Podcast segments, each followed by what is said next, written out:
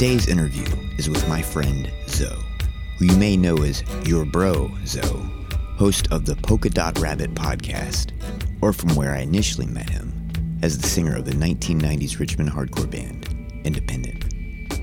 For years, Zoe has been a person in my life that has met me with a deep energy and a focus on truth that has resonated and challenged my conceptions of the spiritual realms and the physical world around me.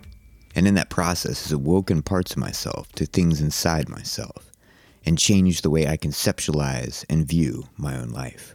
And it is with that understanding and a great respect for him that I share our interview today. Some of the stuff we speak about will challenge a person's conceptions of what they know and conceptualize of the world around them. It's a thing you may have to listen to twice, once to get past the preconceptions, and second to hear what he's actually saying.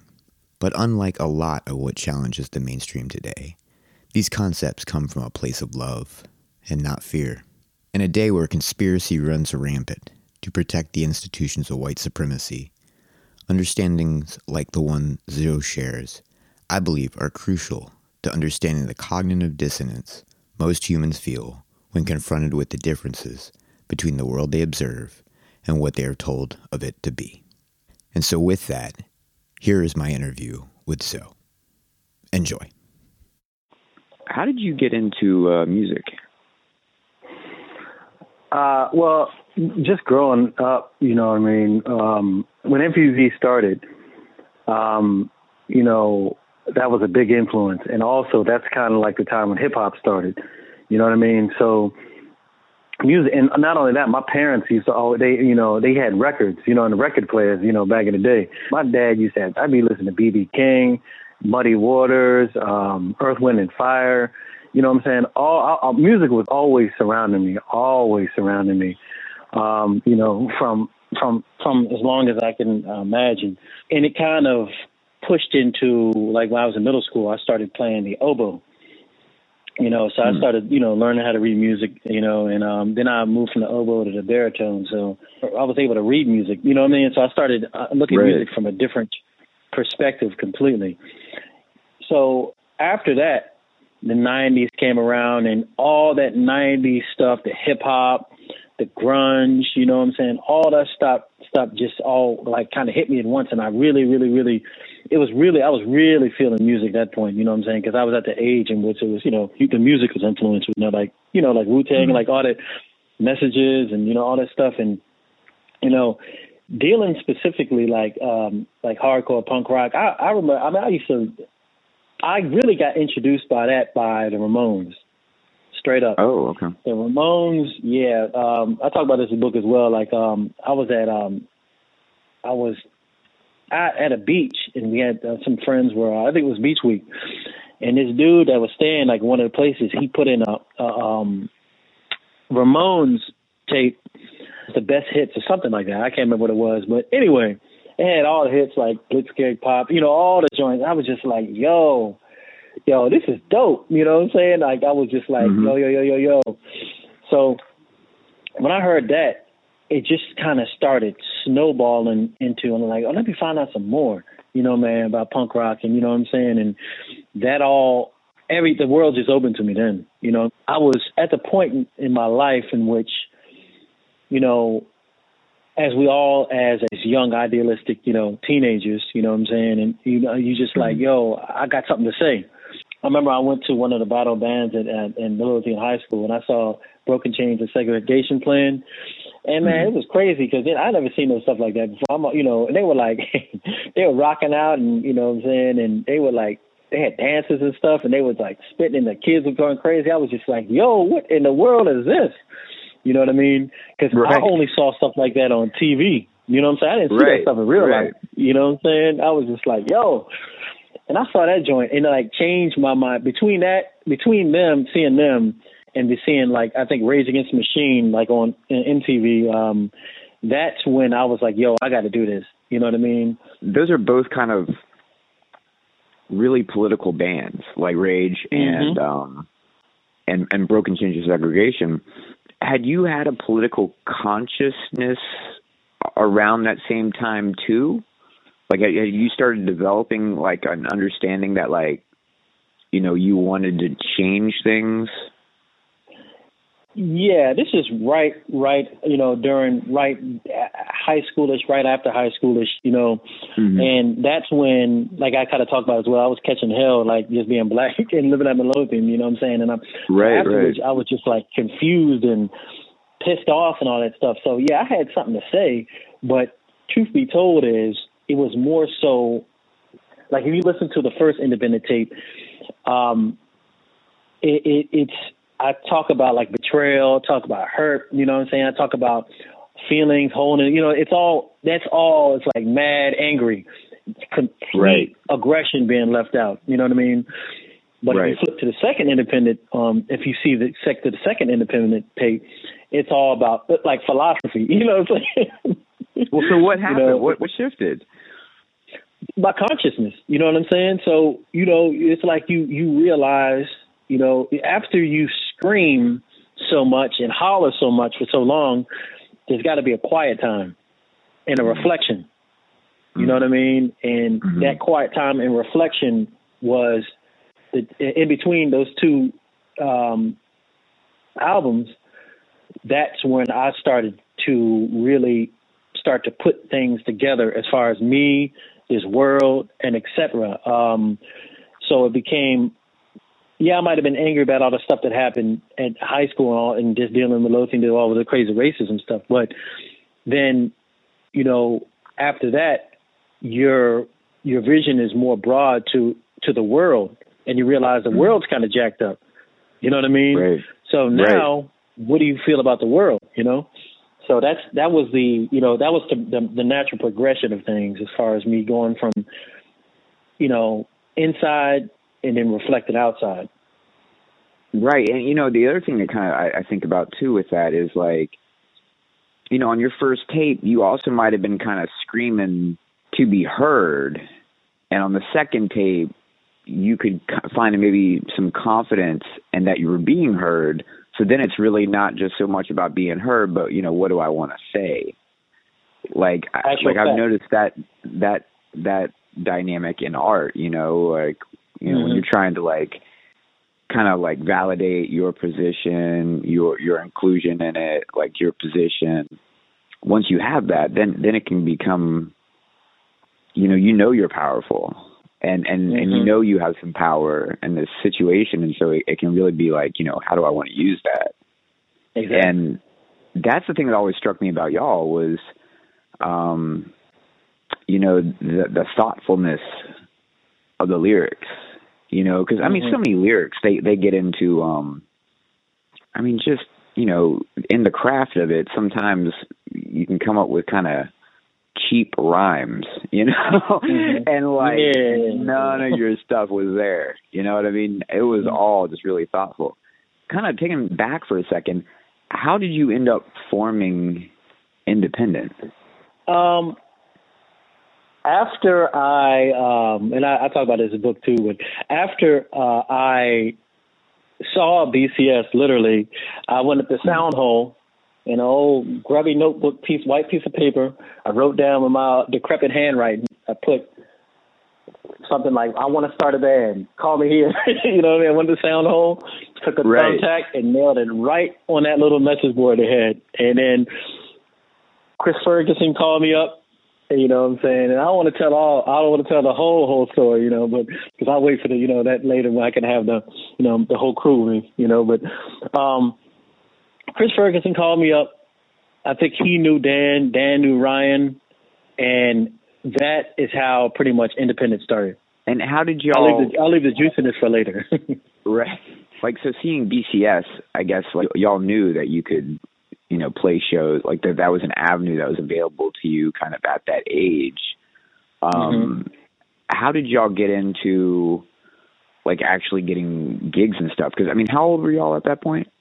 You were a little older, right? I was like, I think I was 19, I think. Right. And everybody else was like 16, 17. So I was like, besides Scott, I was the second oldest in the band. It was Scott, me, I think Chris Ferguson, Ryan, and Dan, like kind of like in that order. But yeah, what happened was once we put out that first demo, you know, I think we, after playing battle bands, I think we played battle bands at St. Edwards, right? But the funny thing was that, like, the first time I think we played St. Edwards, the tape was already put out. So we were playing like little crazy shows before that, people's barbecues, you know, just you know, doing whatever we could.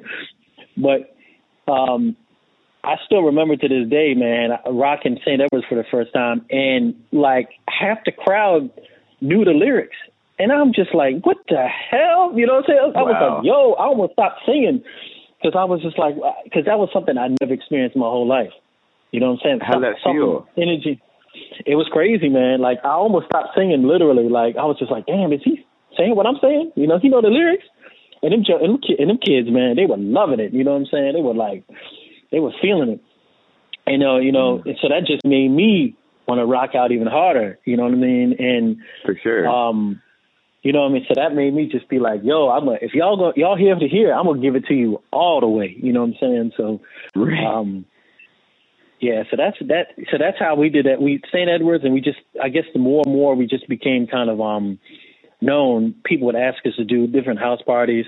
And then I think we physically went down to Twisters to talk to Jerry, you know, rest in peace. But we went down and talked to him. We gave him a tape. We were like, yo, we want to play. He was like, all right. And I think he let us play some old crazy show. I think we ended up first like playing for Stuck Mojo or something like that. Can't remember, but I know we did play one. I just can't remember if that was one of our first gigs. But since we did that, and we were like cool with Jerry, and Jerry, you know, he was a nice dude. He always, you know, respected us and was cool. He just comes saying, like, y'all want to play for Madball? Like, yeah, hell yeah. Y'all want to play for that thing? What's that? Jimmy Jazz's band? Hate Breed? It's like, yeah, you know what I'm saying? Yeah. So, you know, yeah. So we kept on, like, he just kept on telling us, like, y'all want to play for this? And we're like, hell yeah. So we just kept on playing whenever bigger bands would come in, you know, because at the time we were kind of, I guess, one of the heavier bands that kind of fit the niche of the hardcore right there. So he was just asking to play, and that was it. So you were straight out of high school. Were you going to college or anything? Yeah, I was still in school. Yep, I was going to I think J. Sergeant Reynolds at the time. Okay, how did like, you know, because that's kind of like a pivotal time in your life. Like, a lot of people are, you know, starting to think about kind of, you know, what they're going to do with their life.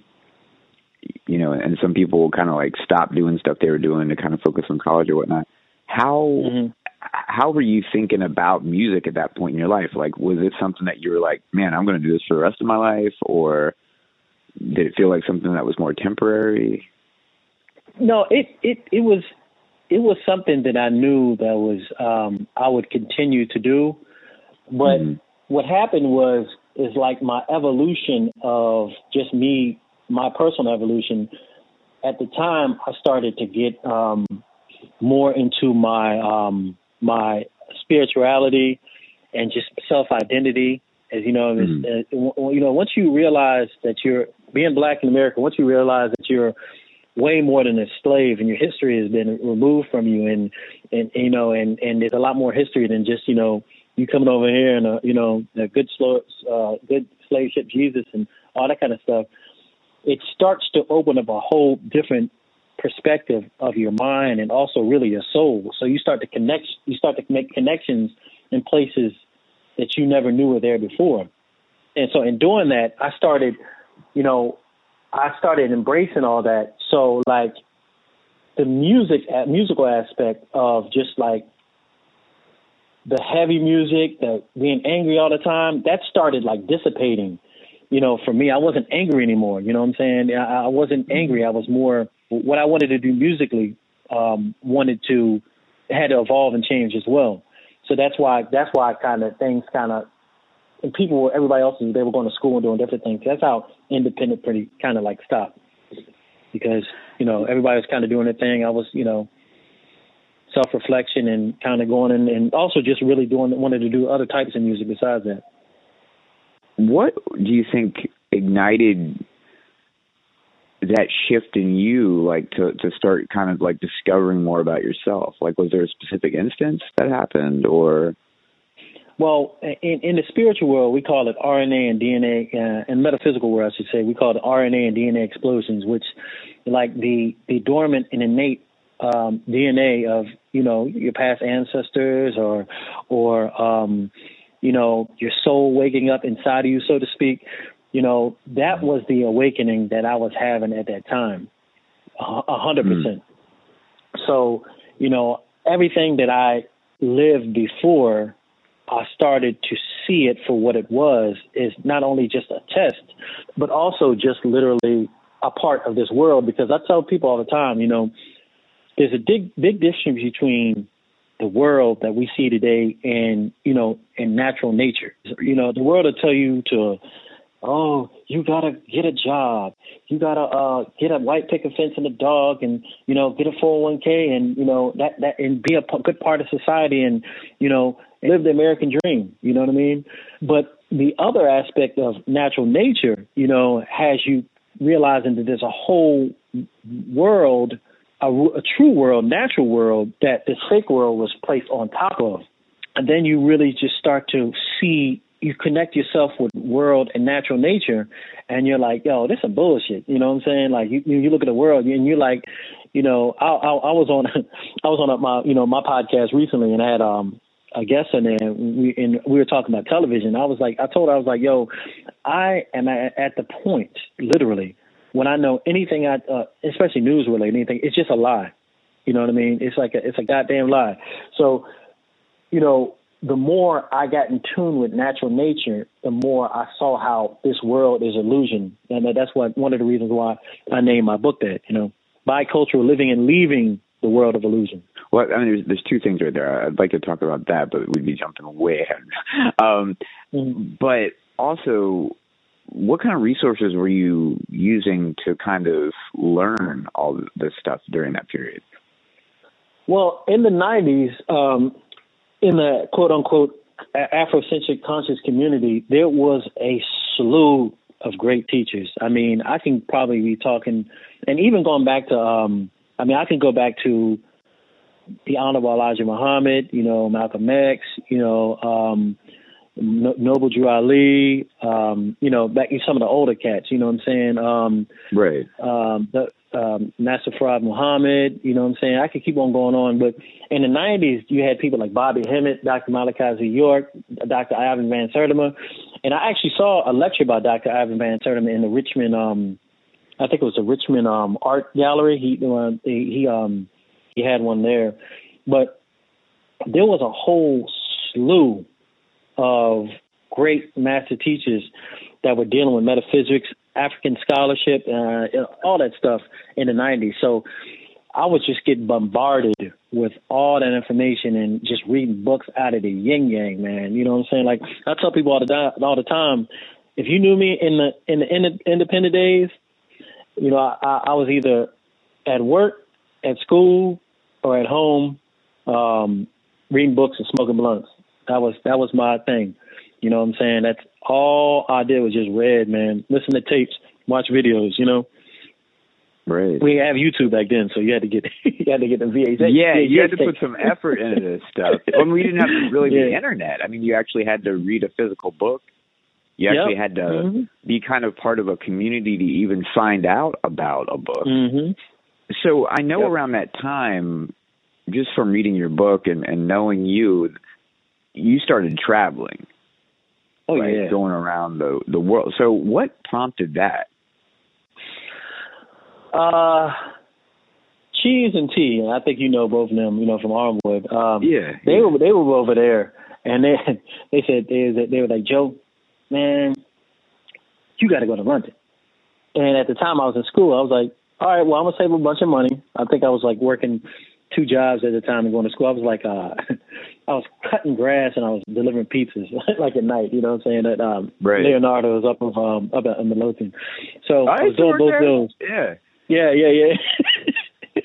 Yeah. So I was up there and Cheese and Tea were like, yo, we did this. You ought to go to London. I said, all right, I got a bunch of money saved. I'm either going to go to school up in Charlottesville, there's a community college up there, or if I don't get the apartment, I'm going to take that money and go to London. I didn't get the apartment, you know what I'm saying? So I went to London. And that was one of the best experiences that I ever had in my life, just because, like, see, the thing about traveling is you realize that there's much more out here than just Midlothian, Virginia.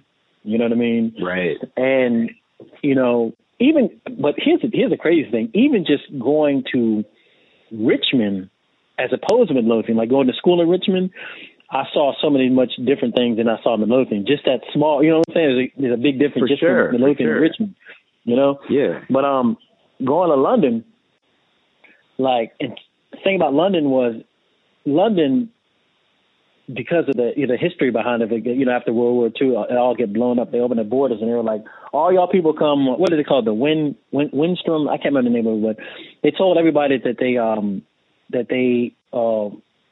colonized, that they can come to there and help build it, help rebuild it. Oh, wow. So, yeah, so you have people all over. If it was by British rule across the planet, they all had open access to come and live there. So you already had so many people from all over the world since, what, the 40s on, that were already kind of bringing their culture there to this place. So just because if you haven't been to London, you might just say, oh, it's London, it's British and the Queen and stuff. Nah, man, you know, you go to Dagon Brixton, you might as well be in Jamaica. You know what I'm saying? You go to, you know, certain other place, you might as well be in, you know, Turkey. You know what I'm saying? And so I lived in a hostel, and I just used to talk to people all the time from all the different places. And they would have white folks there, you know what I'm saying, that I'd be talking to, and they look like, you know, any other white folks that I knew in Midlothian, but their mindset was completely different, 100% different, you know, like night and day. So that confused the hell out of me at one point, because I'm thinking, you know, the world, everything revolves around Midlothian, Virginia, you know. But nah, man, you know, and then I started meeting people from Africa, you know, people from Spain. I just met people from all over the place in my mind, that little box my mind, it just cracked open. So it was like, you know, even more expanding, even more so. What was the difference you were seeing, you said, when you were talking to people that, like, if you were talking to a white person in England and that they didn't have that Midlothian mindset, what was it about them that was striking you as being so different? Well, they obviously don't have the same type of racist mindset that a Southern American would have, because they just weren't. That's just not the way that they were raised. You know, they don't have that type of culture. They don't. You know, it's different. But also, you know, most of them speak 2 or 3 different languages. You know, most of them have a different perspective on world history. So, you know, it's a cultural and an educational difference. Because they're more educated, much broader educated in a lot of ways. So unless an atypical American traveled a lot, they, you know, or just read all the time, they wouldn't have that type of perspective like a lot of these Europeans would. So is that what made you, Caucasians. Is that what made you kind of able to see the uniqueness or the particular character of American racism? Yeah, it did, because when I came back, I still remember when I came back, like, I tell people all the time, like, being black in America is like having a giant gorilla on your back with a target sign on the time. That's what it feels like. I mean, anybody can listen to what I just said and kind of visualize that. Every day, imagine that. Walking out in the streets, just trying to go to a Kroger and get some water. You know what I'm saying? Yeah. That's like literally how it feels. But in London, you know, the big gorilla shrunk down to like a smaller monkey. You know what I'm saying? I was trying to think of a name of a monkey, but like a spider monkey, I'd say. But it shrunk down tremendously. You know, it was still there, but it, you know, I remember this one time I was like, comparably, I just got my tags in Midlothian. I just came from the DMV, and I was going, I got pulled up by the cops, like, you know, get out the car, you know, all this kind of crazy stuff. I was just like, where's your tag? I was just, it's right here. He said, if you don't put it on, I'm going, you know, all this kind of, you know, all this kind of crazy stuff. And right. In comparison to, like, I was in London, you're not allowed to ride your bike on the sidewalks. And they got a whole bunch of little crazy stuff that you would, like, small things you like, damn, what, why they do that? But right. So I was like, ride my bike on the sidewalk, and a policeman said, he said, "Oi, oi!" I was just like, and I stopped, and I said, "What's up?" You know, what I'm saying? In my Yankee accent, my right. You know, he just like, I was like, "What's up?" He's like, "Oi, mate, you know, you can't ride on the sidewalk here." Because you have to ride on the street, you know what I'm saying? I'm just like, all right, you know what I'm saying? And I just got on the street and you know, kept on riding. But I was just like, I wasn't used to know, I was never, ever used to any person of authority, like a policeman, talking to me in a normal way as opposed to cussing me out and trying to, you know, take whatever racist angst or mindset out on me at that time. You know what I'm saying? And that was a common thing that happened in Melodium. Believe me. Yeah, well, I mean, Melodium is. I mean, there's a few things happening there. Melodium is also kind of. It's very white, you know, like mm-hmm. racially, but also mm-hmm. it's like pretty then. Damn middle class, mm-hmm. like middle to upper. I mean, there's like some really wealthy parts of it too, and mm-hmm. so it's like this weird. And it's also really conservative, which I didn't really, because mm-hmm. I grew up there too, and I didn't really realize how conservative. Oh yeah. Or maybe it wasn't so much politically back then, but I mean, like people's mindsets definitely were. But oh, yeah. And now it's like really like Republican, like in the way it votes and stuff. Mm-hmm. So yeah, that must have been quite a thing to like go to. You know, basically a European country that doesn't have this history the way that America does, mm-hmm. and to see that and to actually like see that resonating in the way people are treating you, that must have been crazy. How were you able to deal with coming back and seeing that racism like every day? It was an adjustment, man, because as soon as I got off the plane, I was in BWI, you know, and I was on one of the little shuttle buses that takes you from, like, the plane to the gates. And when I'm sitting there on the plane, I just felt it all.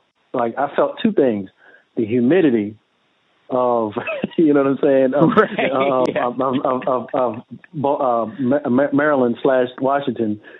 That hit me, and just the racism of America just hit me as soon as I was on that bus. You know, the people looking at you crazy and all that kind of stuff. And, you know, the gorilla was right back on my back. I was like, God damn it, back to this shit again. You know, that's an interesting way to describe America, humidity and racism. Well, if you're living down south, yeah. Yeah, down south. You know, the more you go around, you know, the South got that daggone fire humidity, man, you know, but, you know, you go to, you know, other parts around the United States, you know, it's not like that, you know, drier. Not like all the humidity we have here. Yeah, exactly. Well, I've heard that when people come here from Europe, like diplomats, like my uncle, he used to live up in Maryland, right outside D.C., he told me that a lot of diplomats from Europe get paid hazardous duty pay for being here because of the climate, because it's considered subtropical or something like by their standards, you know? Mm-hmm.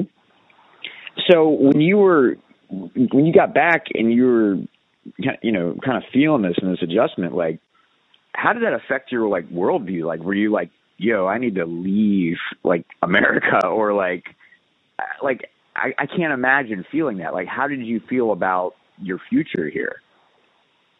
When I came back, I was just like, yo, this place is whack. You know what I'm saying? That was like my number one thing. Yo, this place is whack. But what happened was my brother moved to Atlanta, and he was like, pretty much like, you should come down here.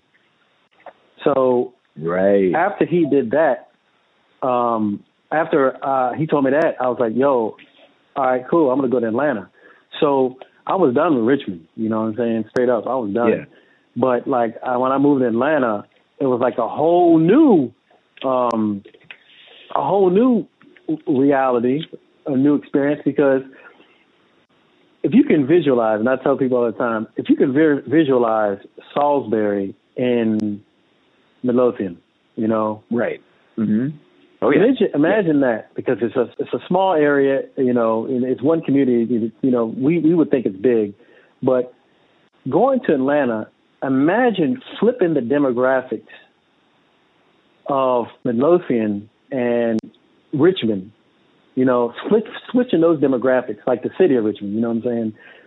Switch everything, but all those people that are black got money like the people they do in Salisbury. But not only that, but multiply it by like literally 200. If you can just visualize that, and I'm not exaggerating at all, that's how Atlanta is. You know, it's, you know, I think it's like it's 70-30 or 60-40% black to white ratio, and black folks down there got money. They help each other out. They support each other. So it's like literally like the exact opposite of Richmond or most states and cities I've been to in America. So I had to get used to that, you know? Well, so how the hell did that happen? Because, like, Atlanta's more south than Richmond. You know, you'd think there'd be more of that kind of good old boy. People?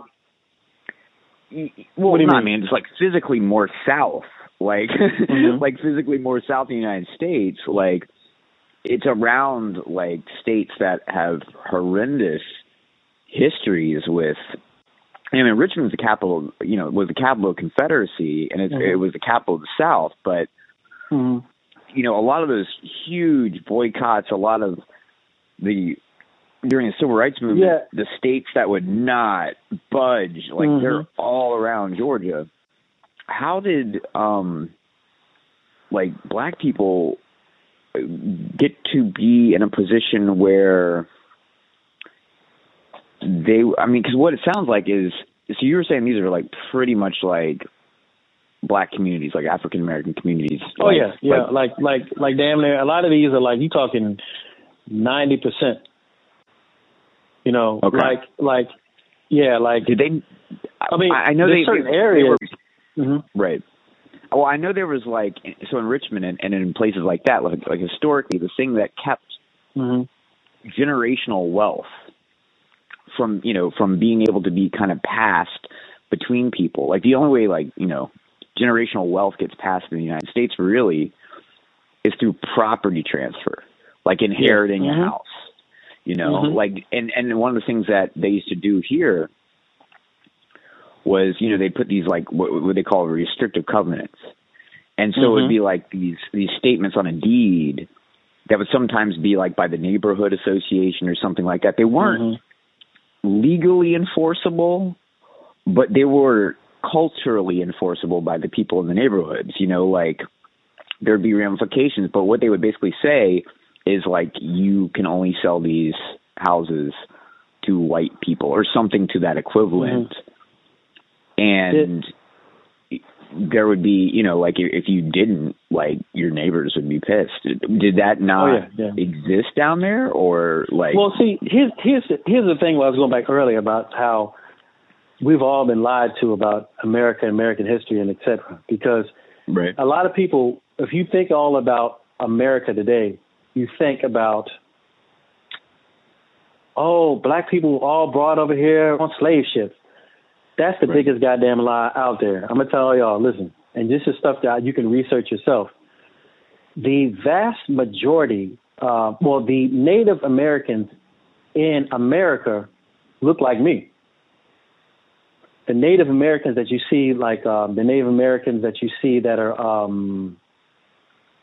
that look like, you know, Native Americans/Mexicans, those are mixtures of what you call like the Olmecs and Asian people coming together and mixing together, you know, intermingling and coming out with a dark-skinned person that looks like they're Asian, okay?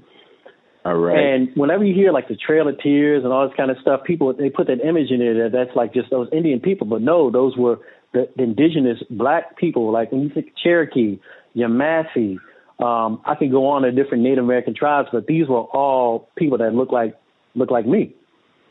So in saying that, I have to kind of lay a foundation to go here, is that you have to, people have to understand that there was already people here that already had money that were black. You know, there were already people there. A lot of the oldest buildings that you see, one of the oldest buildings, I think it's out in Iowa or something like that. One of the oldest buildings in America modern day is a mosque. You understand what I'm saying? A mosque that was built by Moorish descent, by Moorish descendants. So right. Some of these old courthouses that you see that, you know, are very old were already built by the people that were here. The transfer that we talk about and see is when you ever see that movie, Birth of a Nation, you know, The Birth of a Nation? Yeah, yeah, yeah. That is what you're seeing is like the rise of Ku Klux Klan, because basically what happened was all these black people had land, because they weren't all slaves. Only a small percentage were slaves, but they were all in Senate, all that stuff. Like if you could look up right now yourself, John Hanson was the first black president. And this ain't no like, oh, you know, try to be greater black. No, this is, you know, true fact. Look it up. John Hanson, black president. But that was under the Articles of Confederation. But the reason why I'm saying all this is that what that movie shows you when they were like, the white folks were like, yo, we got to get these cats out of here. They got to go. We're going to take control of all of this. And that's why they call it the Birth of Nation, because the old way that in which was being held on by the natives that are already here was taken away, and that nation was started then. So I'm saying all that to say that there was already people here that had generational wealth because they were doing the same thing you just talked about. We just don't know that because we just TV and the media and history. I just tell you a whole bunch of people came over here as slaves. That's furthest from the truth. So how were you learning all of this? Same way you learn how to put that bookshelf together. I mean, just research and studying, man. You know, you just dig deep. It's just like anything in life. The more you want it, you know, the more you ask questions, you know, the more that the information will come to you. And then again, like I said earlier, these great scholars did all this research, and they, you know, in their books, they have bibliographies to more books, to more books, to more books, you know. So with your kind of understanding of this, how did that shift your perspective of the world and your place in it? I had to understand the day and time we were astrologically. And even something as far as just back in the 90s, as we all now, it's a big difference. You know, because, you know, right. I go back before, Atlanta and Richmond, all that. I've been going the whole time. I've seen a shift in itself. Midlothian, Richmond definitely, but Midlothian, not only is it doesn't even seem like the same place I grew up. The mindset is different because of current events. The energy and the time frame in it are changing people's minds. You know, I mean, I remember back in the day, it was like so taboo, you know what I'm saying, for interracial relationships. But people don't, like, now the way things are, people don't even care about that anymore. You know what I mean? And I noticed that. I thought that was a very interesting thing. Me and Mike were talking about it on, you know, his podcast, because he's married to a mulatto sister. You know what I'm saying? So we were talking mm-hmm. about that as well. But you know, things have changed tremendously. But you have to be aware in the day and time where and how the cycle of the universe and the cycle of time, the cycle of the ages that we're in are influencing the day and time we are now. Once you see that and truly understand where you are right now on the universal timeline, then you see how everything that you're seeing now, it all makes sense. When you're trying to kind of conceptualize, I guess, like America's place in history, if that's the understanding of America's actual story, how do you view that? Well, I mean, I view it as two separate Americas. I view it as a pre-America and modern-day America. Because you know, unless you don't know of pre-America, you can only think of it a certain way.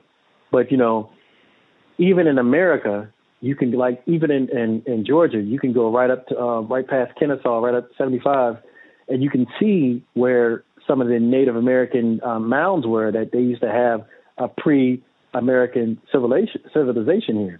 You know, before any lines that were drawn, you know, the quote-unquote lines that we see maps are cut into, you know, there's a different mindset in reality pre-history, pre-America. So you, assume, if you know that, then you have a certain mindset and a certain perspective and view on pre-America, and you have a certain mindset of modern-day America. You know? So that, So how do you view that in connection, like, so you kind of got your own spiritual mindset. Mm-hmm. Like, how do you reconcile that with this world, and maybe particularly America, that you're living in now?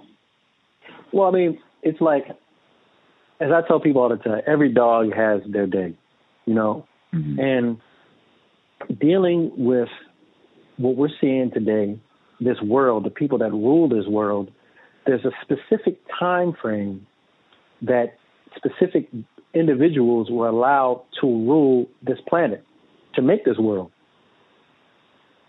And nothing's going to change. What do you mean allowed? I was about to say the universe literally ordained, because going back to the cycles I was saying, there's certain cycles in which certain energies of specific mindset and specific people were supposed to rule it. Okay. Are you talking about like things like the age of like Aquarius, the age of water bearer, like these kind of like tides almost that are kind of.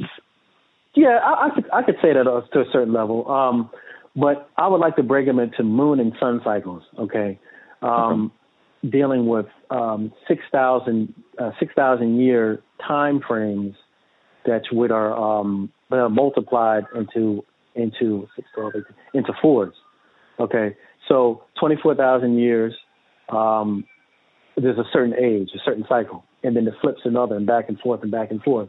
So at certain cycles of time, certain individuals, being races of people, are supposed to literally ordained by nature and universe to rule the planet. You know, that's been happening since the longest time. Most recently, it's been, you know, the Caucasian race.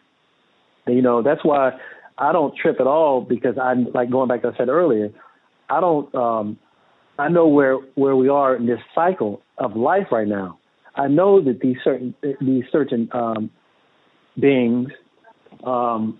certain humans, were also influenced by other beings, I should say, to get high technology, to bring this technology to a certain level. You know, it's a bigger picture than what most people are used to, you know, even wanting to think about, but. Everything that you're seeing now is happening for a reason, and it's meant to happen. The only thing is now is that we're shifting it to a different time frame, in which the people's a lot of people are starting to become conscious of aware of everything I'm talking about now that I was starting talking about in the 90s. You know, people are being more so they want to eat better. You know, they think that being racist is a bad thing. You know, they want to start doing more yoga. I mean, you see it all over the place. You know what I'm saying? People are all racist. So this is a part of that cycle that we're coming into, in which a certain mindset is going to take over, as opposed to the old ways of which the world I was referring to prior. And with that understanding, like, where do you think we are in that time frame? Age of Aquarius. Okay. Yeah, the age of Aquarius. We're in the age of Aquarius. We're age of a golden cycle. More information age, you know, people being more connected to nature, you know, people starting to their DNA, their dormant DNA starting to, you know, starting to wake them up. Like I said previous, we're in that day and time in which a great awakening of everybody on this planet.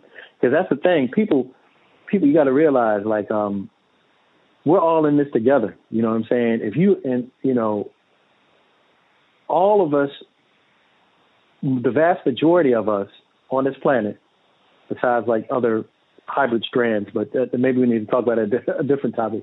But come from, you know, the original people on this planet. You know what I'm saying? Anybody will tell you that. So we're all, you know, dealing with, we're all genetically linked together. And some of us also, like for example, my brother, like I talked about in the book, he got a kidney transplant for a dude that looked like he looked like Remy from Michael Rappaport from Higher Learning. You know, white right. dude, he's Irish, right? But the thing is, Liam, the white dude, has O positive blood, which is a original person's blood, you know. But he's also Irish, and people you hear about like the Black Irish and etc. and like how the original. Because once you do your history, you'll find out the original people in Ireland were Black. You know what I'm saying? A lot of the European places, you know, pre-Europe, dealing with like the Moors and etc., there were Black people there. And you can, this is all, again, you can stuff you can look up yourself. So I'm saying all this is because he had O positive blood. That means that he was able to give a kidney to my brother because he, even though he's a white dude and doesn't have much melanin at all, he still, somewhere down the line, his bloodline intermingled with somebody that had O positive blood, and you know, we're all connected together. You know what wow. I'm saying? We're all connected genetically together, going back to one female. You know what I'm saying? From Africa. Kind of taken from there. Like, what's your conception of the spiritual realm of that? How do you view that as being a part of this life as well? Well, this life is like we all, well, some of us, I would say, this place is a playground. It's a school and a playground. And before we came here, all of our, we were etheric beings. We decided, all right, we looked down on this planet and we're like, all right, we're going to come down here and see what's going on down there. So once you're an etheric being, you come down, you manifest through your mother and father as a child. And then now you're coming from a spiritual, etheric realm down to a physical realm. So you go from a higher density levels to pretty much the lowest density level that you can be, especially the third dimension. So once you get here, you're pretty much starting all over. And then once you start to realize what this place is, what it's about, you're doing everything that you can to get back, to get spiritual in so you can connect back where you came from. So you're like being a part of the source or the all, coming down here right. on a lower dimensional level to manifest as a you know, on the other side of the hydrogen atom, and then afterwards you're doing everything like etherically to get back home. Prayers, chants, everything you can to connect you back to source. Is that going to suck here, or like? It depends how you make it.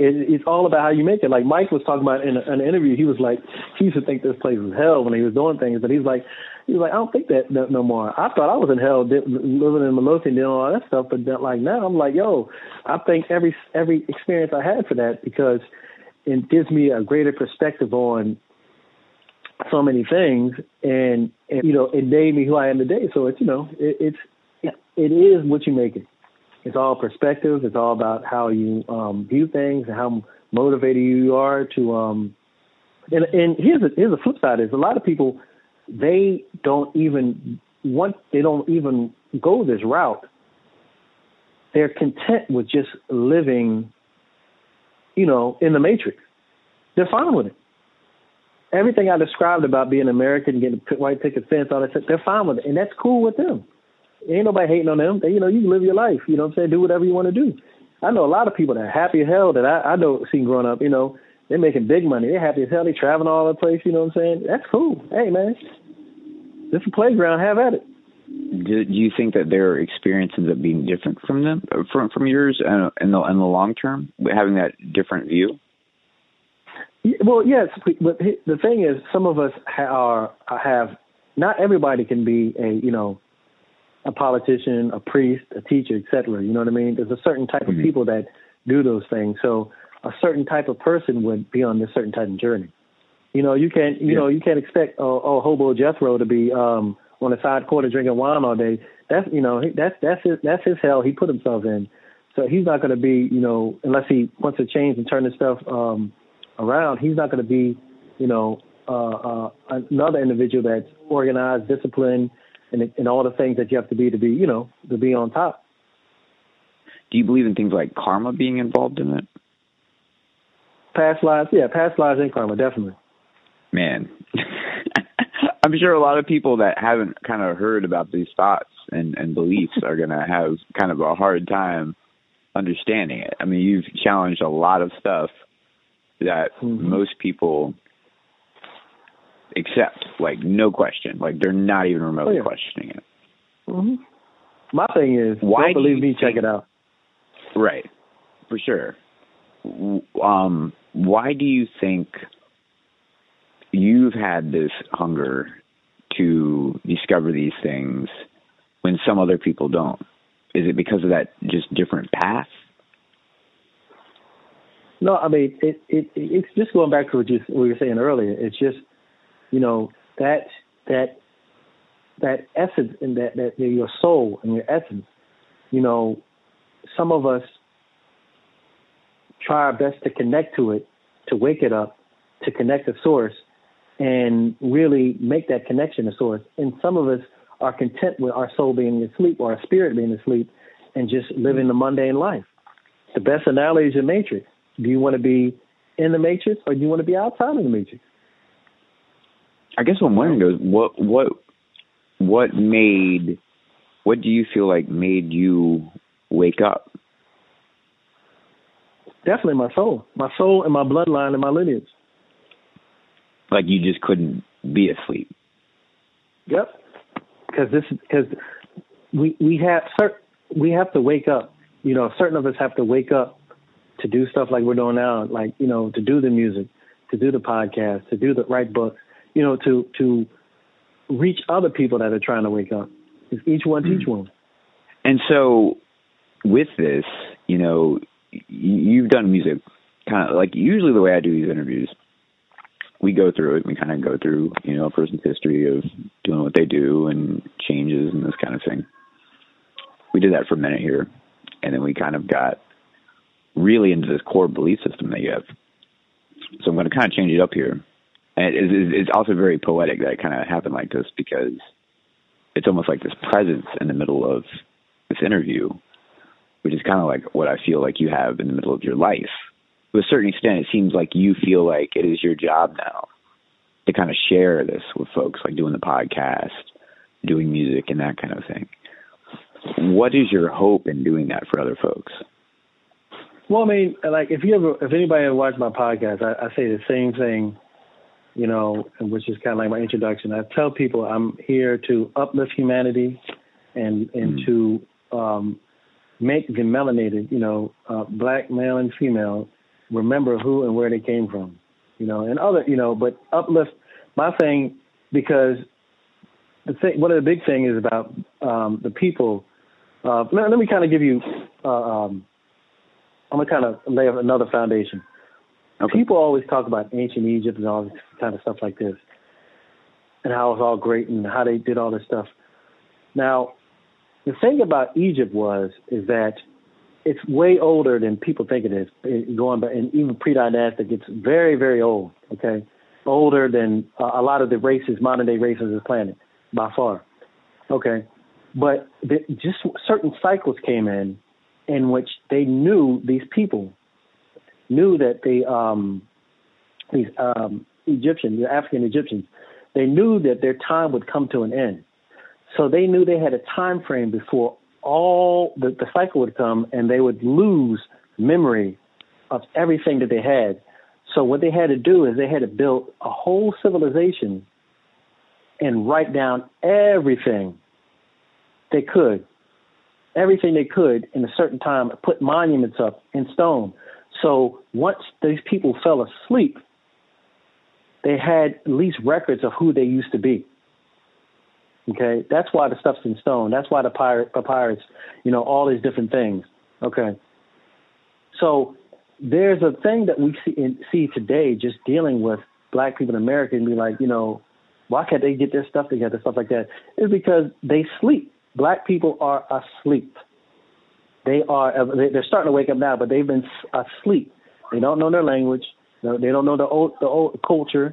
They don't know their old chants. They don't know this stuff anymore. And like I said in my book, you know, all America produces with people, with black folks, is Negroes and niggers. That's it. You know what I'm saying? You got to go out, you got to be like me and go outside of that to be something else. Okay. I'm saying all to say this. Me having my experience traveling the world, dealing with all these different people, I'm not hating on nobody, you know, because I know there's good in people and there's bad in people, no matter what color you are. So my thing is, my previous experience put me in a perspective and the mindset that we need to help all of us so we can make this place better. But in addition, I have to do what I know and the knowledge I have to assist, you know, the melanated people to remember who and where they came from. And when you say asleep, like are you talking like because of the loss of information, or are you like actually talking about like spiritually, like all the above? Something. Okay. All they were spiritually asleep, morally asleep. You know, in comparison to who they were before, of course. You know, completely asleep. You know what I mean? Like, you know, 100%. You know, now I'm not gonna say 100 because now is the day and time we're starting to wake up. But you know, back in the let's go back to slavery days, quote unquote, the slavery days. A lot of these people couldn't read and write. You know, stripped completely of their culture, their tongue, Native American or not, but you know, it was taken away from them. So spiritually asleep, mentally asleep, you name it, all the above. And you think it was like as a result of trauma, or? No. It's a cycle. The cycle. That's what I was explaining earlier. The cycles of time. The cycles of time. You know, it's got. Just look at it like a butterfly. You know, you have a caterpillar, right? And then it gets in its cocoon, and it flourishes as a butterfly down the line, right? At the one time, we were butterflies, you know, and then the butterfly died, turned into a caterpillar, went to its cocoon, dormant state, and, you know, to only become a butterfly again. It's the same cycles I was just talking about earlier, and karma because of you know, karma of different things that was done by, you know, those people back in those days. So this karma, you know, because I ain't trying to paint the picture of it, you know, all it was utopia. There was some trifling stuff that was done back to by those folks too, you know what I'm saying? So it's a karmatic aspect of it as well, you know. So where do you view kind of like moving forward here? What do you view as kind of like the necessary path for humanity with that understanding and that spirituality? Just to tap into source. Tap in the source. Get back to nature. Simply.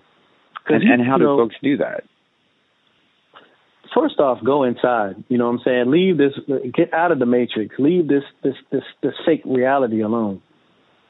You know, turn off the boob tube. Read. You know what I'm saying? Travel. You know, yoga, eating right. You know, all these different things. It all starts inside. So kind of like getting, you know, natural, if you go to my, getting back to your natural rhythm rather than depending on like the mechanical external rhythm of the world. Exactly correct. Let me just simply get out of the matrix.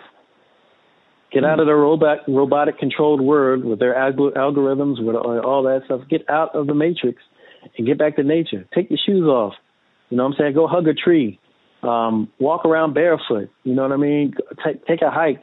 You know what I mean? Meditate. You know what I'm saying? All these different things that connect you to source and nature. Get back to that. But you can still, it's like, just like in the matrix, you can still live inside the matrix. You just realize that the matrix is a matrix and your homestead is, you know, is Zion. Well, it's very interesting that, I mean, just looking at like the past couple hundred years with like religion and people's involvement in it in the past like let's just say just in America, you know, 200 years ago, religion was a much more dominant force. Mm-hmm.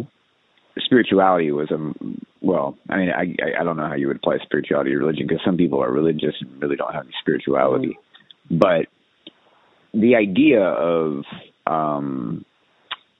something greater that you cannot prove, that requires faith, that, you know, that was very common just 200 mm-hmm. years ago.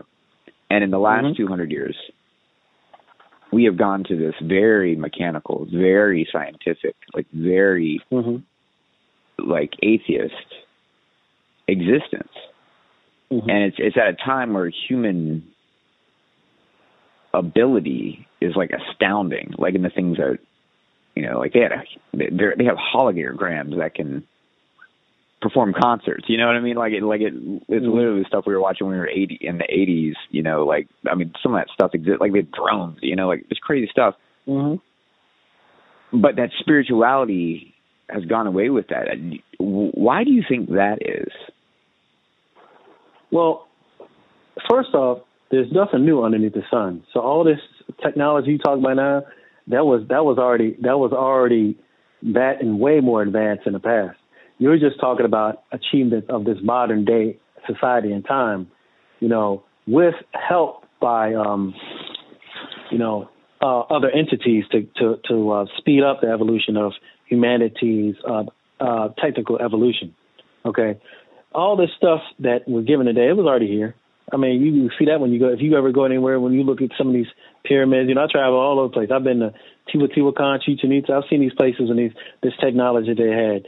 This stuff ain't, you know, it's new to us because of this time frame and the history we've been told, but it's not really new. You know what I mean? Imagine having the high level of technology in which spirituality and that were merged together cohesively. That's who humanity was before all of this. The thing is, the people back then had their main aspect was get back to nature and spirituality. The mindset and the people that rule the world now, you know, the ruling families, what you want to call them, they can never have that mindset because they're just you know, human. They can never, as much as they want to do, they can never evolve to the type of level those people were back then, and they know that, and that's their biggest fear of people regaining that information naturally. So when you said that there used to be technology like it is now, back then, like what happened? It's the same thing we were just talking about. It's all the cycles. It's all the cycles. And plus you had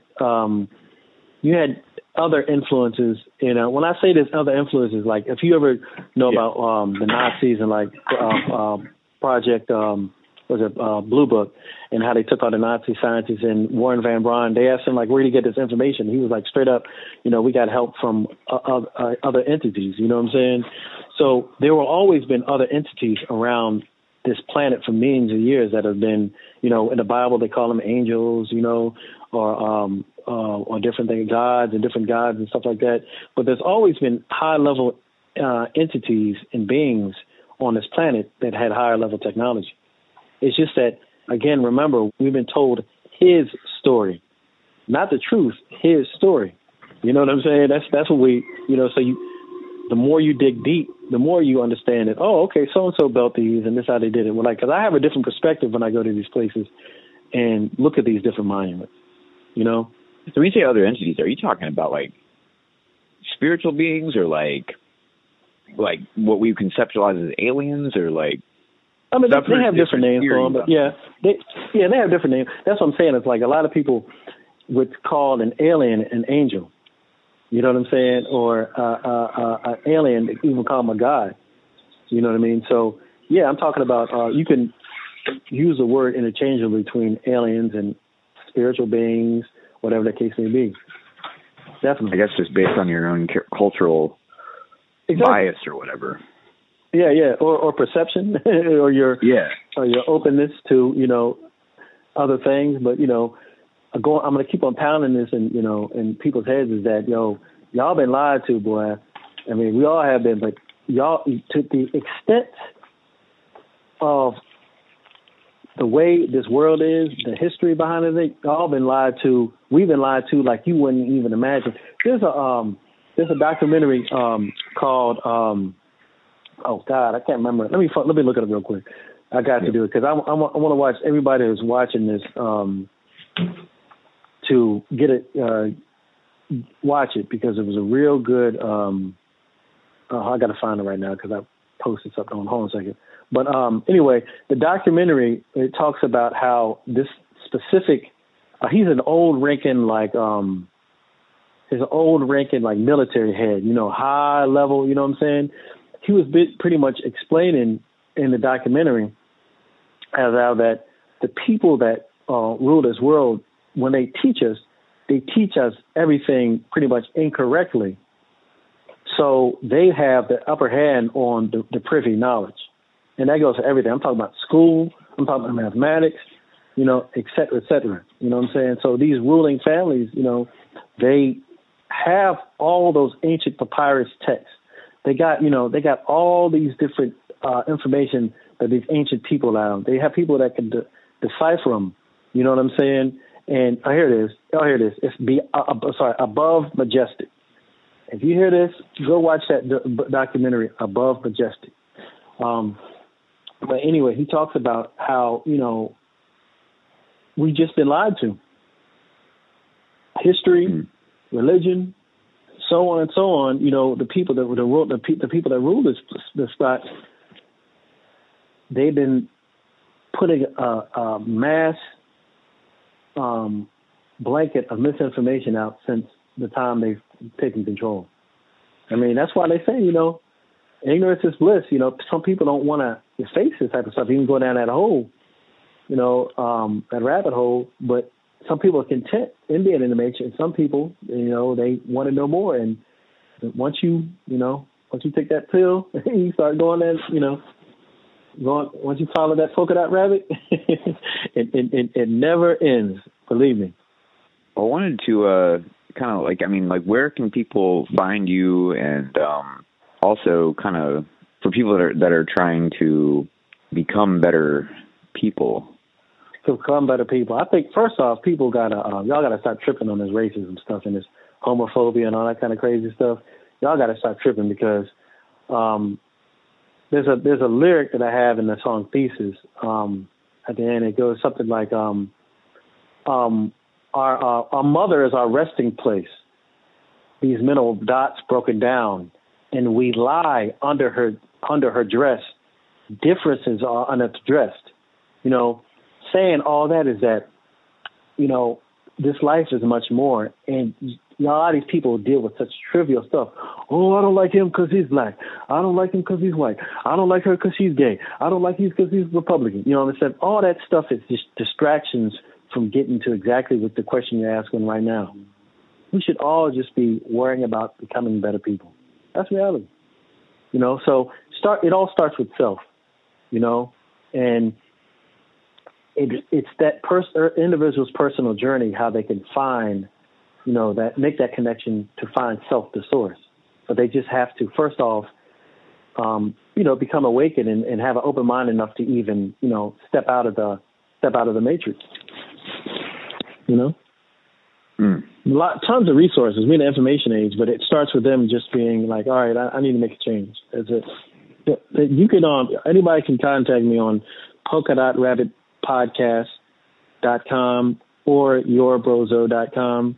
You know, you can get my book there, Bicultural Living and Leaving the World of Illusions. That really, truth be told, as you know, Gary, it kind of like it talks about a lot of stuff we talk about today, but I've kind of got to go into more detail about specific things. But for sure, it's a good outline.